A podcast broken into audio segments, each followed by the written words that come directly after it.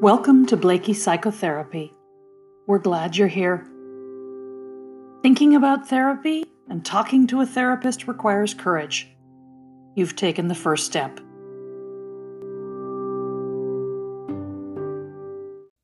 Love in the time of COVID 19.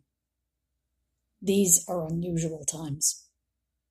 It's been suggested that I talk about ways to cope with the anxiety that is a reality as we try to cope with having a world as we knew it t- turned upside down.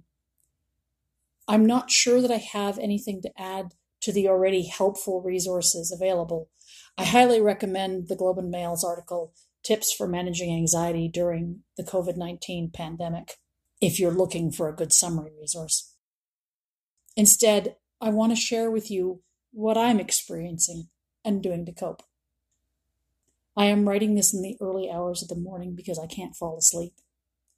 I try, but my mind is a kaleidoscope of images from news items I've watched throughout the day, thoughts of friends and family who are experiencing social distancing, work closures, and the reality of the declared state of emergency. Students who've been told to leave university residence with no notice. I think about my clients and how I can continue to support them. I think about those who don't have the ability to work from home because their jobs are to provide support to others in person. I think about people who are frantically looking for toilet paper, food staples, and cleaning, cleaning supplies, and others who are volunteering to continue to provide food to primary school students who use school nutrition programs now that they're closed. So, in this swirl of anxiety, thoughts, fears, and negative images, how will I cope?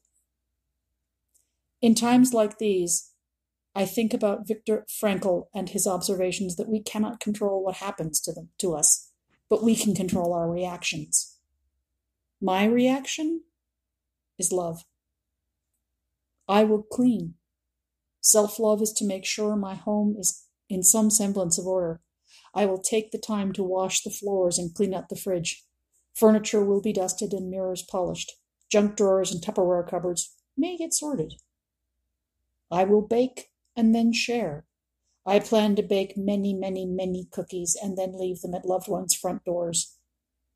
I will buy only what I need rather than giving in to fears of scarcity that prevent other humans from getting what they need. I will go for walks and smile and say hello while practicing social distancing. I will try to be kind. This will mean keeping my opinions to myself.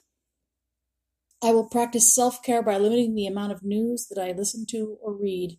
Instead, I will enjoy books, knit, watch movies that maybe I was too busy to watch before.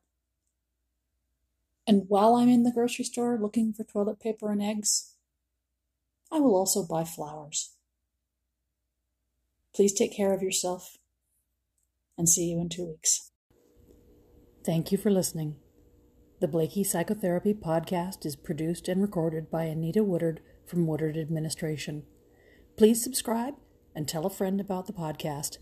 For more information or to connect, our website is www.laurieblaikie, L-A-U-R-I-E, B-L-A-I-K-I-E dot com. Thank you and take care of your mental health.